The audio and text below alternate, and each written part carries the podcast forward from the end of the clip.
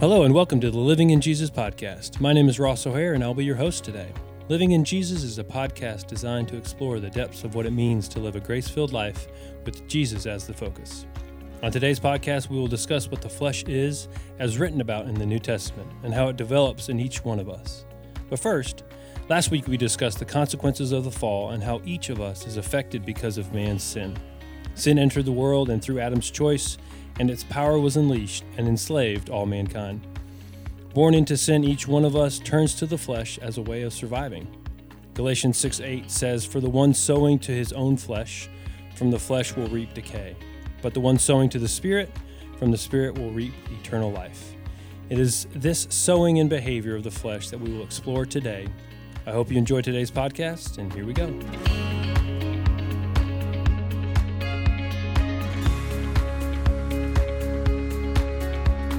All right, joining me today is Tom Price Hey, Ross. and Bo Brazina Hello. and Ben Brazina.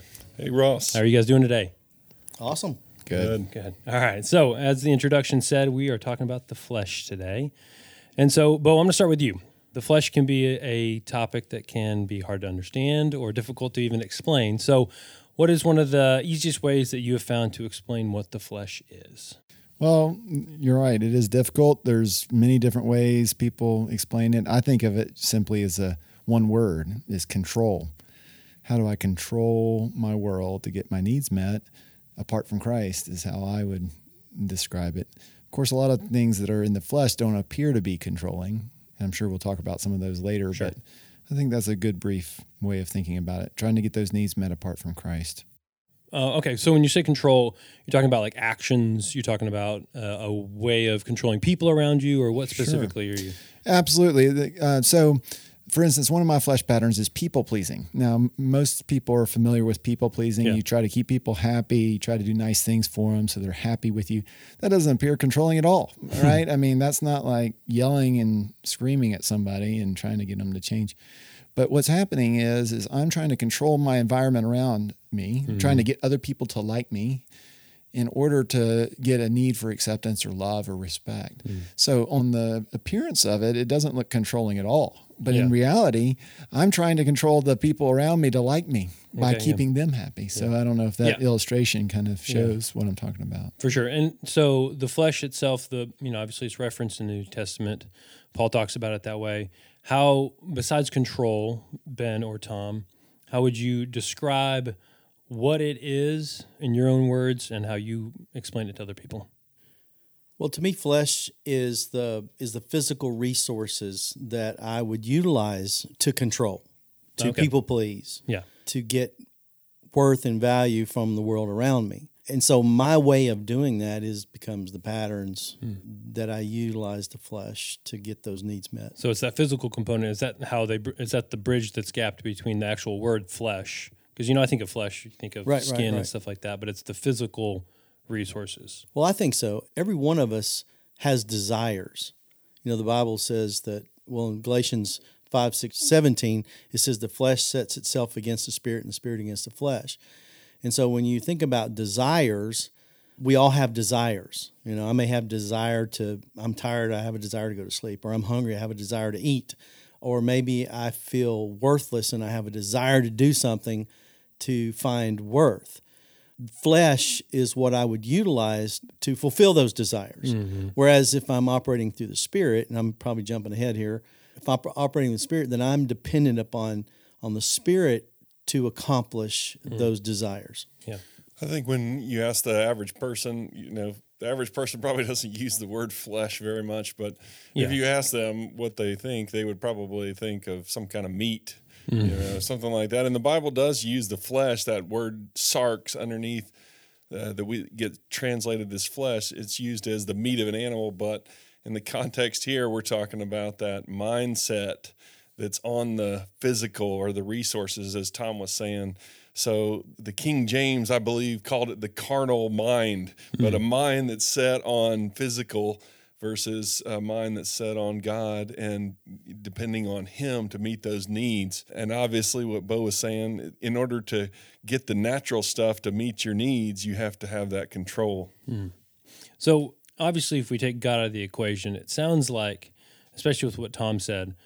If I'm feeling worthless, and then I'm going to try to figure out a way to make myself feel worthwhile. Now, on the surface, that doesn't seem like a bad goal, right? So, why is the flesh necessarily bad? Because it's not depending upon God to get that need met. It's depending upon what you see, what you you know, what you touch, what you mm-hmm. hear. You know, it's the physical. I, I think the love economy, the love economy, it does not seek its own.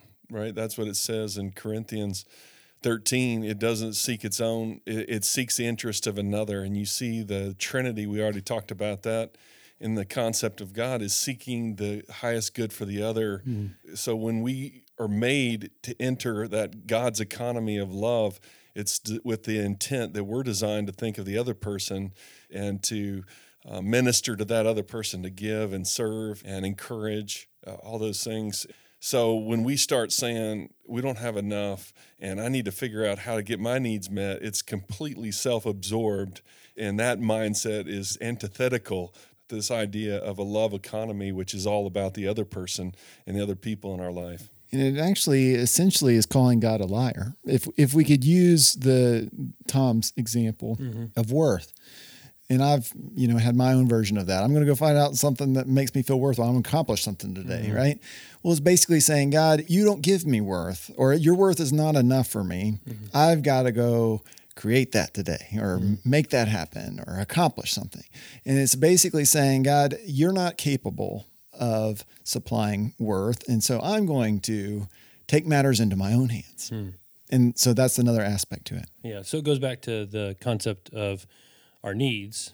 And if God's meeting our needs, then we may have the perception that we are feeling feeling worthless. Mm-hmm. But like you said, Bo, if God is who He says He is, and He's actually meeting our needs for worth, then we have all the worth we need. Hence, we don't need to go find some way to try to fill that on our own. Yeah. Right? Is that what I'm hearing from you guys? Okay. So Galatians um, says in six eight again, it says the flesh brings about decay. What was the other trans- corruption? Would be the other corruption translation or destruction or destruction. Yeah. So any of those words, but how have you guys seen or can explain why it is that that word de- describes what happens when we live out of the flesh? Well, I love the the concept here. The picture there is a sowing and reaping, and you know that gets brought in throughout Scripture. This idea of reaping what you sow, but it's brought in here by Paul as if if you're doing this right sowing is an action and an action comes from a belief so if you believe that something out here will meet your needs and you exercise that selfishness by taking and, and using it for yourself then it's going to produce something and that something is the opposite of life mm. because sowing love sowing the next verse goes into good works mm-hmm. sowing those out of the spirit it produces life, it's a compare and contrast. So mm. it brings about destruction. And when I think of that idea, is if you're cut off from life and you're trying to get life, it's like a flower, you know, a rose that's been snipped off at the stem. It may look like it's still alive, but it's really dead because it's cut off from life and it's entering that consistent process of becoming more and more dead or decay, corruption, to the end result of it turns into nothing. So let me. That just brought up a question in my mind that I, I, you know I just think about this. So if if the flesh is being cut off from the source of life, we as believers aren't ever cut off from God. So how do we experience that decay since we are not actually cut off from life? Is it that choice that then we experience something that's like being cut off or how do how would you separate those two ideas where we're never cut off from God and the source of life but that action is actually cut off so how do, how do we parse that out I like the word that scripture used walk because walk indicates a, a, a progress a, a direction that you're moving and so in the sense of experience this side of heaven for the believer we have a walk Mm. And I can experience decay in my walk, in my path. Okay. I mean, I, I think it's easy. We can be led astray from a simple devotion to Christ, that intimate relationship. We're led astray by something out here. Let's say, you know, for me, I've been lured away at times by the desire for money and stuff. and it it holds that shiny allure and you get a thought that if I could just have that, you know. And so that thought pattern leads to actions. How am I going to get more money? And there's a myriad of ways, and some of them are at the expense of other people. And if you're set, if I'm set on that, then it doesn't matter what happens to everybody else as long as I get what I want. And it leads to destruction with relationships so there's death there in relationships, but there's also like a death inside. You know, the the life in the spirit talked about right before this in Galatians 5 talks about the fruit of the spirit, love, joy, peace, patience. All those things that come from the life of love in the spirit and walking in the spirit as Tom said, you get the opposite of that and when the flesh, you get dissatisfaction, you get anger, you get frustration, you get you know no peace anxiety worry all those things that are opposite of the economy of the spirit and of love. You know going back to your point about as a believer we do have life. We're not cut off from life. Even if we choose to walk after the flesh or sin which is really what flesh yeah. is it it leads you to sin. But i think of jesus' words. He says i came that you may have life and have it more abundantly but then he also said, The thief comes to steal, kill, and destroy. Well, he can't touch us once we're saved. Yep. The, but when we set our mind on the flesh, we're not experiencing abundant life, hmm. right? Which means that even though he hasn't taken our abundant life from Christ, Christ still lives in us, we're not experiencing it. Hmm. And I personally think that's an element of decay. Yep. And then after I act on it, then what Ben was talking about happens. I start to sin against other people and relationships start to decay. Mm-hmm. They're hurt, yeah. they're destroyed, or they're mm-hmm. corrupted, you sure. know, in a way through the pain of my sin.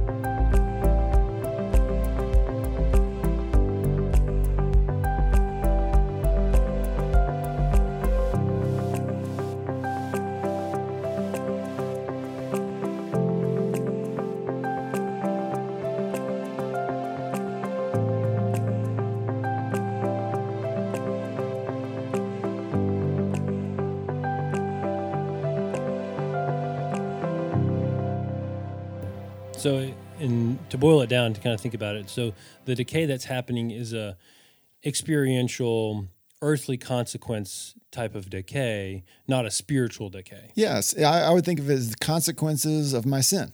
Right. Sure. I mean, yeah. if I if I run a red light, that would be an act of the flesh, right? I'm mm-hmm. going to get pulled over and arrested and charged and fined, and that's going to cause stress and anxiety and sure. all sorts of experiential decay. Yeah. Remind me not to run that red light. yes. Getting arrested for it. Whoa. yeah, yeah. Maybe a, a ticket. There Maybe that go, would yeah. be more. Unless you're running from the cops. well, that's true. That's true. Um, okay. So now that we've kind of solidified kind of what the flesh is and its earthly consequences, in what ways do flesh patterns develop? Because we all have a way of using the flesh that's unique to us. And so we utilize its patterns in ways that we th- seem to think work for us. And I use work with quotations. So, how have you guys seen flesh patterns develop? Not necessarily in your life, but how do flesh patterns develop and how do we recognize those? Well, in, in First Peter 1.18 talks about the um, feudal ways of life inherited from forefathers. And we mentioned that in the Living in Jesus mm-hmm. book. And then, of course, we can't think of how they developed without thinking of the famous Philippians 3 passage where Paul talks about how his developed. Mm. Circumcised the eighth day, you know, he's talking about his his family background, his religious background. And so that all of that put together tells me it starts very early. Mm. For me, uh, some of the way my flesh developed was very innocent. It wasn't, you know, traumatic, you know, and I think it started, it's a learning process that started at a young age. So, I mean, I have a, one of my earlier memories is of playing a Uno card game or, or wanting to play. And the kids in the group said, no, you can't play. You don't know how to read, mm. which was probably a statement of fact. but through the the way the enemy works, the way the world works, and the way my thinking was being shaped, the, the fleshly message was, I'm not wanted here. And so I had, how do I cope? Well, I'm going to withdraw from that. I just walked out of the room. Mm. You know, I left, I went outside. So that's just a, a simple example of a learning process of, yeah. uh, I'm going to try this out, see if that works to take the pain of rejection. So it was a, a situation that happened, and in that moment, because of the pain and rejection, there was a thought that happened and a, and a way to try to actually solve the problem of not being included. Exactly. And there's an emotional response aspect to it too that indicates there's a, you know, a Yeah. problem. Yeah. It, it's essentially uh, the grand experiment of life, if you will. As you do an action, you get feedback mm-hmm. and you evaluate the feedback, and then you decide a course of action based on the stored information in our memories. We all do it. I was talking to a pastor this morning, and he was telling me when he was a kid, he ate a orange creamsicle. And as soon as he ate it, his stomach got sick and he threw it up. And he said, Every time I look at a creamsicle now, I remember that, and I never have eaten another one because it, it disgusts me. Now, there's nothing inherently bad with some people love those, but with his experience, uh, something happened that gave him negative feedback, and he chose a behavior that's based on uh, that feedback that he got as to what'll bring him the, the most satisfaction going forward. I think when we're born, I mean, the moment we're born into this world, we immediately start analyzing. Yeah, you don't watch a baby and say, "Oh, look at that baby's analyzing right now," but they are. Yeah. in in that baby type of way. They're they're figuring out, oh, this works, this doesn't work, and we just start doing that. You mm. know, we get better at it and better at it. Well, I say better. You know, Yeah. the flesh patterns get worse and worse. Sure. Yeah. Some of the best ways to to watch the flesh develop is just see that baby and how when people ooh and awe and coo and all that and give them mm-hmm. acceptance, Yep. they'll start repeating the behavior, mm-hmm. you know, mm-hmm. to get somebody to laugh or to smile or to, Yeah. and, and that's a perfect example. You know, I, Bo and I grew up with a dad who played professional football, and people wanted his autograph everywhere we went. People knew his name. They wanted his autograph. They wanted him to do TV mm-hmm. interviews and radio interviews, and so people wanted to be around him. They thought it. They wanted to hear his stories. So we, I mean, I saw that as a kid and thought, man, he is getting a lot of worth and value. He's a significant person because he's played professional football, and so in my mind, I think evaluating that oh i need to or i want to do the same thing. I mm. want i want what he has. Sure. and s- and that can send us along a path of trying to do it. And if we have the athletic ability maybe maybe i can accomplish that. I tried and played in high school but then i got hurt and had to stop. And so that goal was blocked. That program system of trying to get worth eh, was removed from my life. So mm. we sometimes that happens. You go down a path and try something. That works for a while and then it doesn't work and you have to mm. find something else So to me, you know, if I was playing devil's advocate here, it sounds like to me you're just living a normal life. You know, like you go out in the world, it's you try something, it doesn't work. Okay, you try something different. Like you know, but we're we're saying that that trial and error is sin, right? And that's the difference to me, is because a lot of people would just be like, well. Yeah, of course you want to play football like your dad. I mean, it makes a lot of money. You get a lot of recognition. You, I mean, why is that a bad thing? You know, and I think that's the question that keeps coming up in my mind, and I know the answer, but I'm I think that question will come up a lot. Well, why is that a bad thing to want that? Well, when you when you boil sin down, I believe when you boil sin down, you look at it. It's essentially it's selfishness. I want to do what I want to do for my sake when I want to do it, and there's God's nowhere in the picture. And and you look in the Bible how we were designed to function. We were not made to live for ourselves. Hmm. Yeah, We were made to live for God. He lives for us. He gives us life. He he provides us with all our needs and we we love him in return. And it's that economy of love that's completely different than you know the economy of the world that there's a that comes up a lot in scripture the world especially in paul's writing the world it's a system of living that's self-centered and self-driven and i need to get what i can for my glory so that i'll get my needs met if you can get some too well that's great but if not as long as i'm i'm number one in my world So the the follow up devil's advocate question would be then, well, do, doesn't God want those things for me? Right? Doesn't want God want me to be happy and successful? So so take the Uno story. I mean, there's nothing wrong with getting hurt. I mean, obviously nobody wants to get hurt, but Yeah. there's nothing wrong with me feeling hurt. Right? There's nothing wrong with me walking out of the room. Mm-hmm. The problem is is I was looking to my own resources to manage the hurt. Hmm. It- it- you know, most people would say, "Well, Bo, that was very well adjusted. You could have grabbed the deck of cards and chucked it across the room and started a huge fight. You know, hmm. pounding people. Hmm. That would be healthy." Well, yeah. I mean, obviously, the world would say, "Well, you, you chose the better path, mm-hmm. right?" But what I'm pointing to is, and, and of course, it's tied into about 5 million other sto- stories in my life. Sure, yeah. Where I've depended on my own resources to manage mm. how I'm going to manage and earn and keep and maintain acceptance. And that's where the problem is. It's not life giving. And therefore, like Ben was saying, it's all focused on self and number one. It's not Yeah. birthed out of how do I love these other players of the Uno game?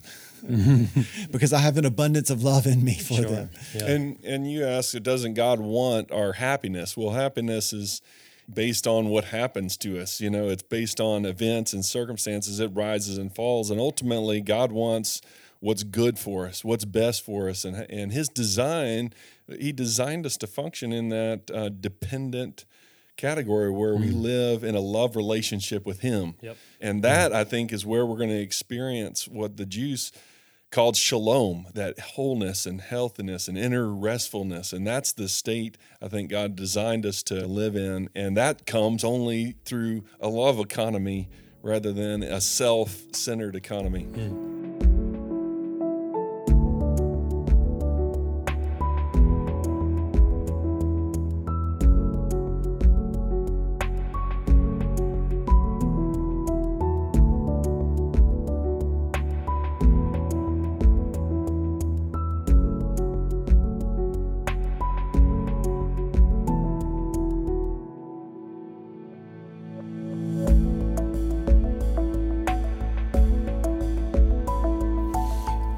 see if I can connect the dots here, right? Because we talked about the concept of God. We've talked about the two trees and the systems of living. We talked about our needs. You know, talked about even purpose and um, glorifying God. And it seems like all of those are wrapped up in this process because it takes the trusting who God is and who He says we are and what He's done for us.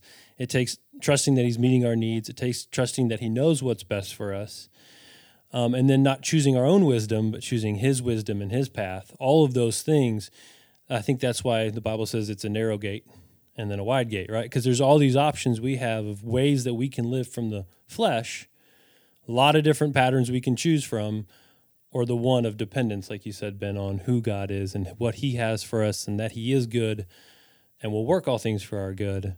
And it's that single choice, single choice of dependence in that moment. And the and you know Proverbs says there's a way that seems right to a man, but the end uh, is the way of death. And I think you could fill in the blank with corruption or decay. You know, it's the same thing. And so Yeah. yeah. it seems right to the world, as you were saying earlier. It seems right to go after these things and to accomplish a lot for your glory and to make a name for yourself and get people to like you. But if that's your goal and you and you do it in your own strength, you, you're going to get there and it, you're going to realize it's just rottenness. flesh, it's the counterfeit way. You know, when God created humanity, He created us to uh, experience the fullness of His life, which in that life is joy, unspeakable joy, unspeakable peace, you know. But after the fall, the flesh came into play, and now it's the counterfeit way of trying to get those things. Hmm. And happiness replaced joy. Hmm. I'm now I'm pursuing happiness thinking that it's going to give me joy, but it doesn't. Yeah. Yeah, it makes me think of just the phrase, well, who's going to do it for me? Right? And that's the world's idea is, well, I you know, I need joy, peace, or I want. So who's going to do it for me? Right? And that's where the idea of if without God we separate that, you're right, nobody else is probably going to do it for you. But you can't do it either. you know, you can't try to figure it out on your own. You're just as human and created and fallible as all the other humans that can't do it for you. And so there has to be that supreme being, that all knowing God, the all loving God who knows how to best do that for you to fill in that gap for you. So let's take it from what, you know, all the explanations that we've done and let's move it more personal. How have you guys in your life experienced this and experienced the decay in some ways that has come with living by the flesh? Listening to Bo's Uno story reminded me of uh, something that happened. Well, I was going to say something that happened in first grade. It was the whole first grade year. so I start first grade, and this is my first time really around other kids and groups and all day long kind of thing. And the first thing they do is they separate you out into groups. and the groups are graded groups. Like these kids at the top of the food chain, they already know how to read. So we're going to put them in this group. And then hmm. you have all the way down to the bottom group where these kids don't know how to read. Hmm. Guess which group I was in? I was in that group. And so my analyzing that, my the belief that formed was there's something wrong with me because I'm down here.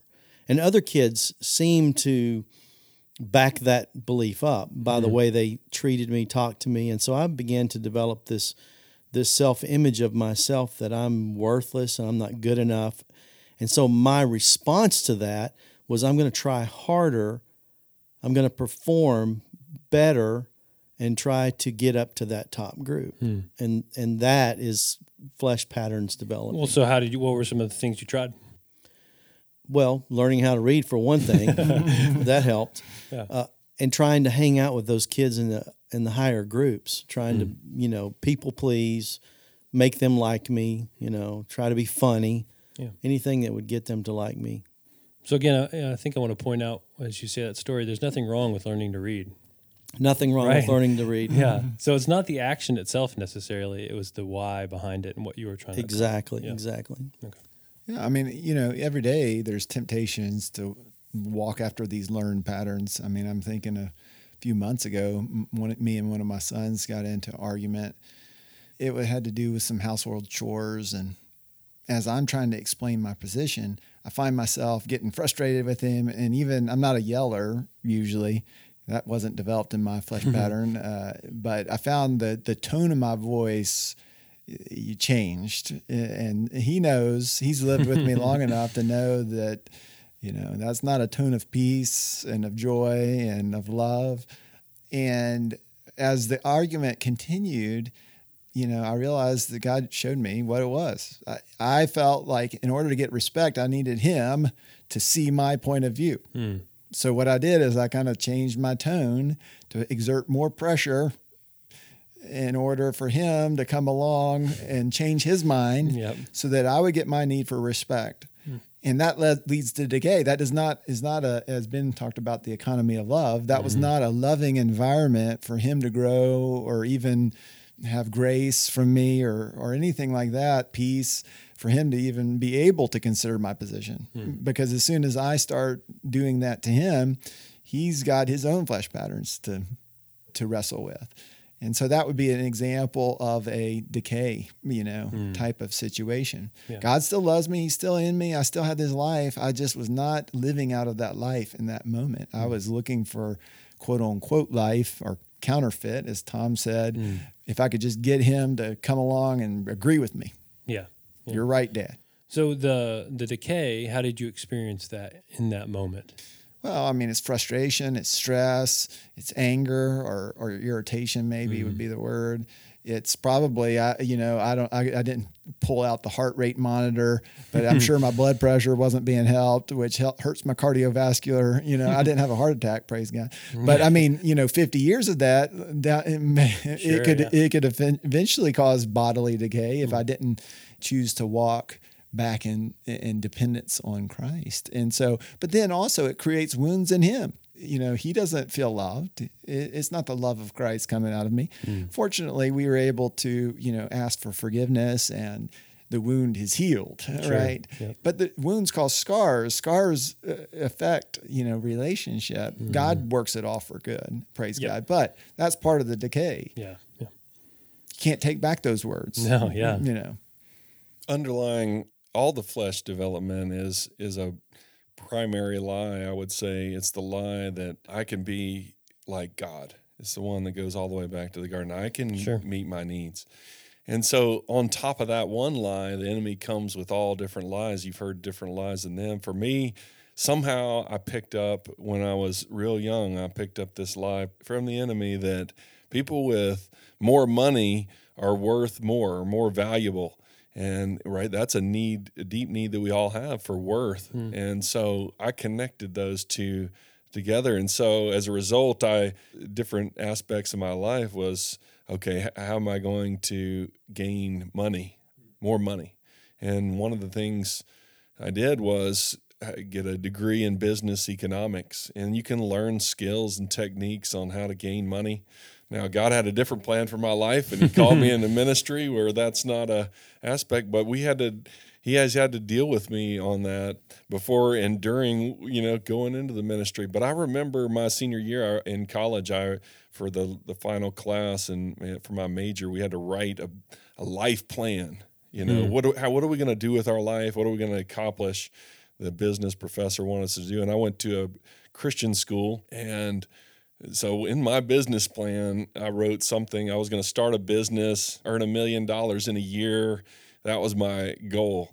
And I remember, I still remember to this day, he looked at me and he said, Well, why do you want to have a million dollars? Hmm. And I, I didn't know the answer at the time. I was like, Well, who wouldn't want to have a million dollars in a year? You right. know, that's the thought that was going on in my mind.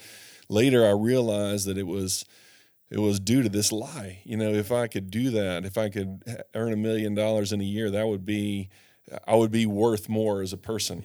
And so, learning the systems, as Bo has already talked about, control. For me, that turned into I need to be very disciplined and controlled with how I manage and invest my finances. Mm. And so I was single at the time. I got, I got very disciplined. I was saving, investing, and then I got married and I married somebody with a different flesh pattern and different lies than I had. And one of her lies was, we don't need to control the finances. We need to spend more to enjoy the money. and so my ideas of control and getting wealthy were coming into conflict with her thoughts. And so I found myself trying to control her. And, mm. and how do we control other people? We sometimes you know we can reach for shaming mm. which is what i did or or manipulation or some kind of belittling, you mm. know, put, putting down the other person in front of other people. And that produced a conflict and a death in our relationship. Mm. And instead of drawing us closer together and, and building her up, now I'm tearing her down and she doesn't want to talk to me about money. Mm. And so it just kept blooming. And she's got her own desire to feel worthwhile. And if she's, so she's got to, develop something and so there's temptations to hide things mm. and it just it just bore fruit for death instead of you know a loving peaceful harmonious relationship yep. that was a, a thorn and that's part of the curse of the fall yeah. you know for choosing to sin you get thorns mm. that's what i felt like in our relationship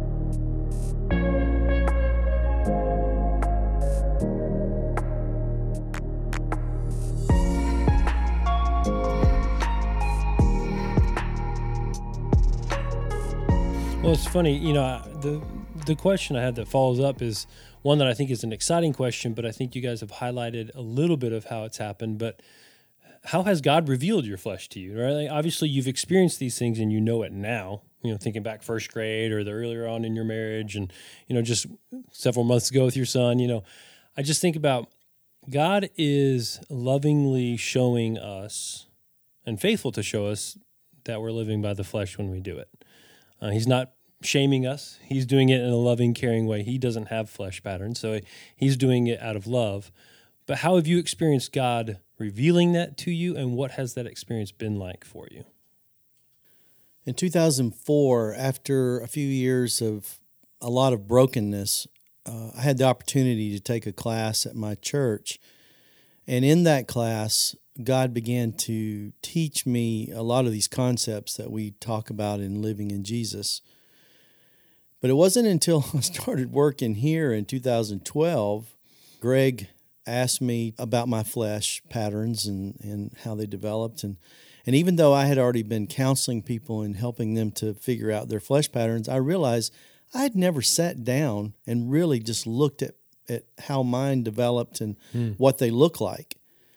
And I don't know why it never occurred to me to sit down and do that. And so I, I went home and I started to look at it and and after a couple hours just sitting there in front of my computer, I made me a little spreadsheet and was typing stuff in and all of a sudden it was like aha.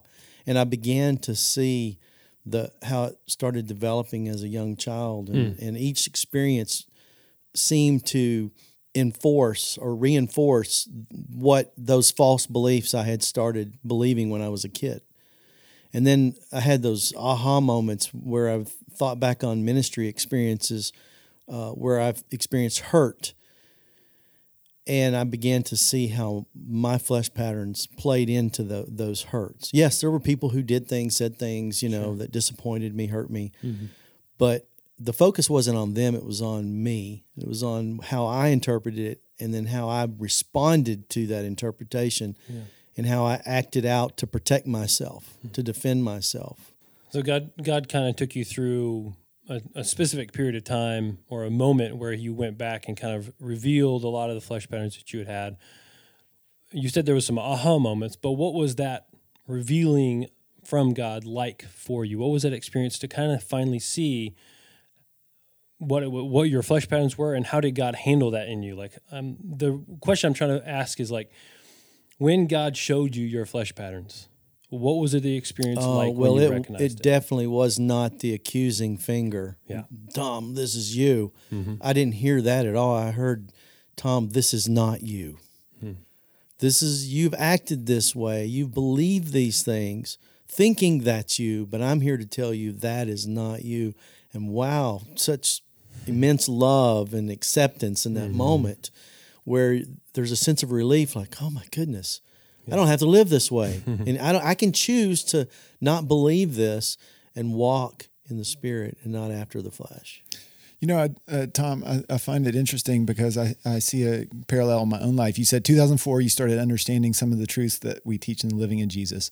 And of course, those are a lot of those we haven't even discussed on the podcast yet. Those are what Christ did on the cross and the new identity he gives you. And we're going to get into that Yep. all later. Yep. But uh, then around uh, 2012, you're here. So that's eight years later. You're, you're probably well rooted in all those beautiful truths of what Christ had done and made you and who you were and things like that. And that's to me what's so essential in understanding your flesh. The the goal is not to set out and understand the flesh. The goal is to get so rooted in who I am in Christ Hmm. that oh the he starts lovingly showing you this is not who you are anymore. Yeah. It's kind of like when I taught my kids to swim or when I learned to swim. You know, my dad might have been in the pool saying, "Okay, son, swim to me." But I'm not letting go of that ledge. You know, I don't know. I don't know if he's going to save me, right? I don't know if it's secure. I don't know if there's strength in those. I mean, I know he's strong, but this is the water's too deep. Mm. And it's not until you really trust the arms of the Father do you let go of the wall to start saying, okay, well, what do I do then when I'm not trusting you? Mm. And then you start swimming and he starts showing you these ahas. Oh, you know and god has done that in my own journey. It's been a it's been over time as i've got rooted in this confident love that god has for me and the worth that's secure. Then i could actually stop and say yeah i was doing some counterfeit stuff there because i wasn't really trusting that strength Hmm. and so for me he started putting the pieces together but it was a conscious decision like tom's uh, it, to say, okay, I'm ready or not, God, you're leading me here. I, I'm ready to mm-hmm. go to where you're going. Why am I doing this? Yeah. Right. And so it wasn't just like la di da, I'm walking along life and, oh, I got this flesh pattern. It was a, okay, I want to experience your life. What do you have to show me? Why am I not experiencing it here? Hmm. It, and so there was a choice, Yep, i- if that makes sense. for sure. I think we have to get to the point where what we've been doing we realize is dysfunctional or not working for us and that maybe it's discomfort or pain to say you know I need to to need to do something different. This is not working. You know hmm. we're we're keep fighting about the same things. We keep arguing and frustrated with one another. You know if it's a relational thing or maybe I just have all this anxiety I need to unload this. I, I'm tired of carrying around this. And that puts us in a mentality to start thinking different. But Bo's right. You know, we will never start to explore this idea of our behavior and where we're trying to get our needs met until we have been rooted in the love of God and then our identity of what He really believes about us. I mm-hmm. think there was a man who had an impact in my life, Bob Warren. He was a Bible teacher. He used to say, What you do is not who you are, even though who you are has a tremendous impact on what you do. And so I think in the world system, in the way that most of us are raised, we think what we do is who we are. Mm-hmm. And I, what I put out is who I am. If I win, I'm a winner. If I lose, I'm a loser. And our identity becomes enwrapped in that. And so that is a critical first piece for me, it was to be stabilized on the inside enough to say, uh, okay, now I can pull my behavior out and say, why is it I'm acting selfishly? Why why am I speaking unkind? Why do I want to control my wife? Mm. And what's behind all that? Mm-hmm. But I have to distance myself from my worth and my behavior, get that identity in Christ. God's given me the worth, as Bo was saying. And that for me was a critical piece. That's where the peace comes from, engaging that and then once we're stabilized, revealing the flesh to me is like turning the lights on. You know, now I don't have to stumble over everything. I, I see where that's going. If I respond, that hurt. But if I respond in that way, I know where that's going to lead, and I'm not going to do that. It's a provision, I think, that God gives us that illumination of how we operate in the flesh and the lies we believe, so that we won't walk in and bring pain and and that corruption or or decay. We we won't have to experience that in our life. Yeah. Well, I I think it's awesome to see the thread that's gone through all three of your stories of just how God has been patient to reveal your flesh to you and also loving in the way he does it and the timing. Well, I mean, Bo, you talked about timing, but I think it's in in his wisdom, he knows when you're ready for it. He knows when you are rooted in the truths of knowing who you are and who he is and his heart for you that hearing those words like Ben said the light comes on or it's a it's a freeing moment in a lot of ways because as God says, this is not who you are. It's like, oh yeah. like what a great revelation of truth that I am not these dumb, idiotic, terrible things I've done. I'm a child of God. I'm fully loved regardless of this. That's beautiful. That's amazing.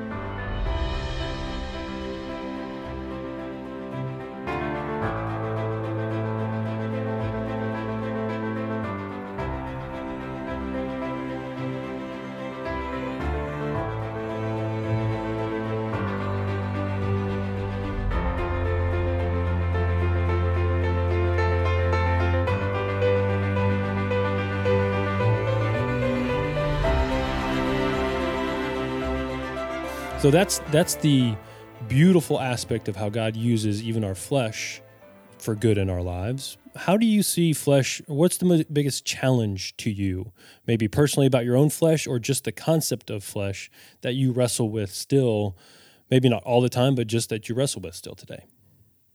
Well, as a teacher and a counselor, explaining the flesh, because it is such a foreign concept to most people like Ben said, the the basic definition is like the meat of the animal. Uh, people can get that, but explaining it in this deeper sense that we've been talking about, that's a huge challenge in, in explaining it, mm. describing it, because there's a lot of confusion there.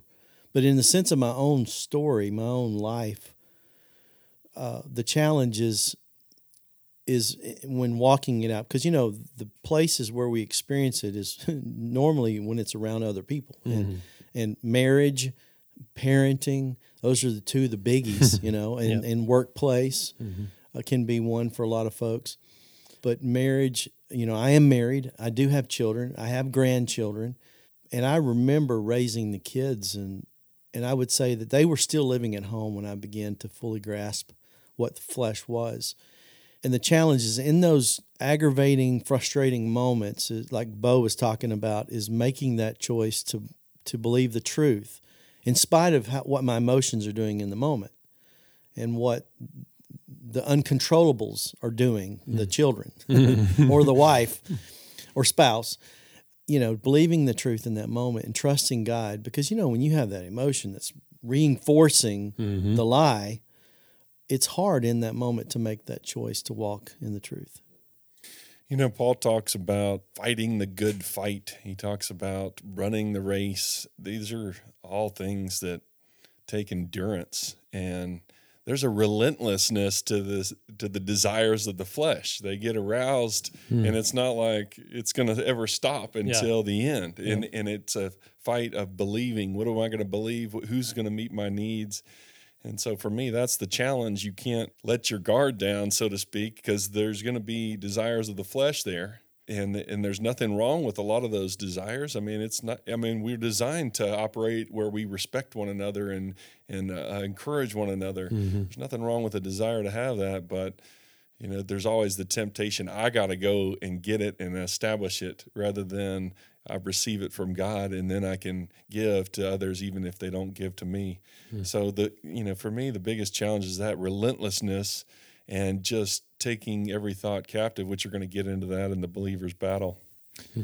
And for me, I think one of the greatest challenges is is what Ben touched on a while ago when he said, I mean, every system of our world says what you do is who you are, right? Yep. And then Christ comes along and says, No, no, no. What I did and gave to you is what defines who you are.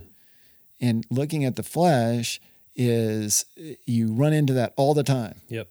and and the enemy likes to get in there like uh, ben was talking about the believer's battle and convolute it and say no no no this is who you are. And so why would i want to look at the flesh? But then i keep bumping into it all over my life. And then i realize god re- reveals one aspect of my flesh. And then five months later i'm like oh this is a new area i never even thought that i was walking in the flesh. And now your grace is showing me when's this going to end? But then he says uh, well, my grace is sufficient for you. And the goal is not to try to perfect your understanding. The goal is for you to un- understand and enjoy me on this journey.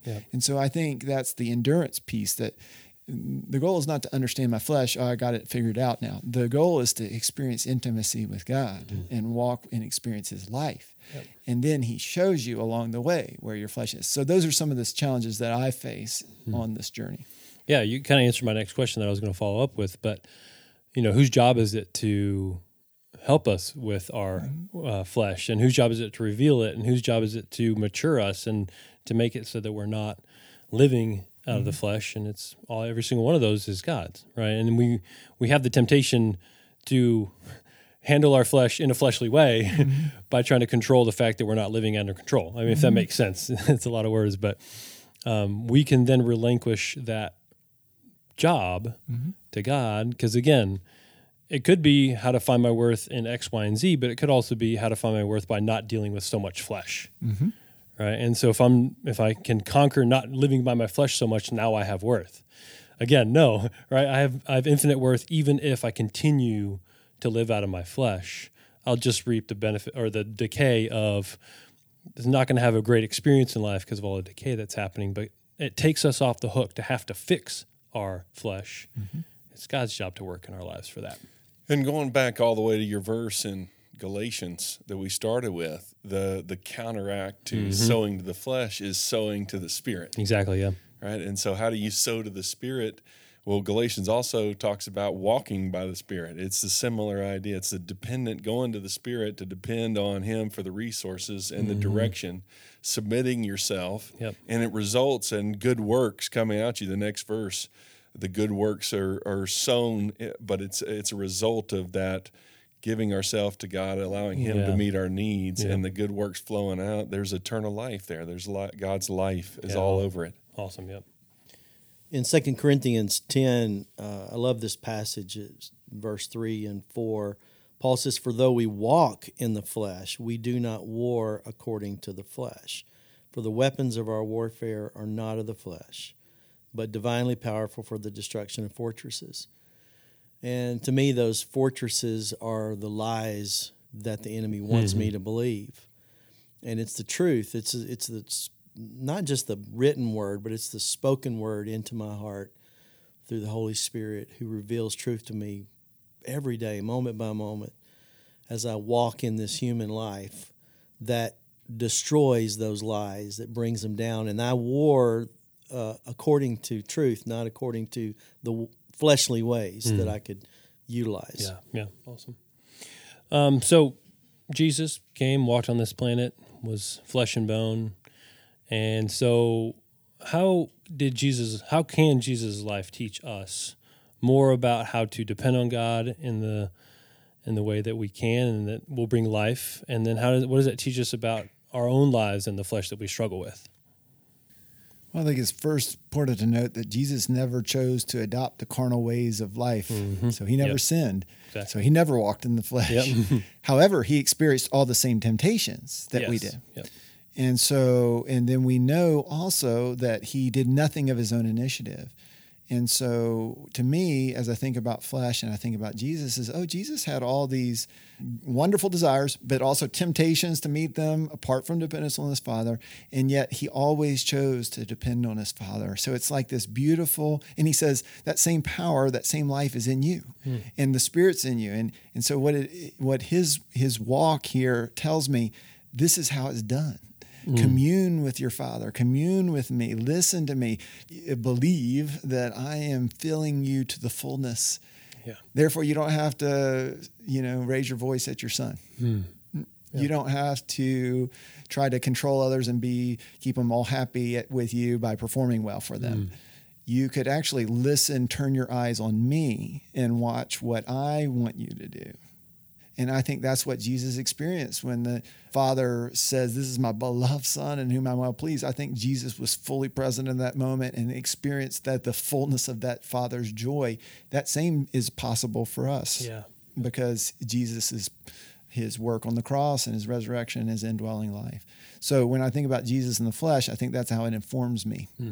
It's One example of that I'm thinking about in Jesus' life was, you know, as he was getting ready to go to the cross, he had that prophetic revelation that all his followers were going to leave him and abandon him, you know, strike the shepherd and the, the flock will scatter. And he realized that, that all his people, and he said that, he said, You're going to all abandon me. In my hour of need, you're going to all abandon me. But he said, But I won't be alone because my Father is with me. And we can say the same thing because of what he did at the cross, and he's he's made us new creations and forgiven us of our sin. We can say the same thing that he'll never leave us or forsake us. And there's a lot of comfort in it. There's peace right there because Yeah. God is peace, and Him with us is peace. So that's a beautiful example of what Bo was saying. Yeah. Awesome. Well, thank you guys so much. I think that we uh, were able to touch on a lot of what the flesh is and how it's developed, and also just the ways that God has given us Himself to help us through this. So, thank you so much for the discussion, and uh, thanks for most so much for listening. We'll see you next week on episode eight.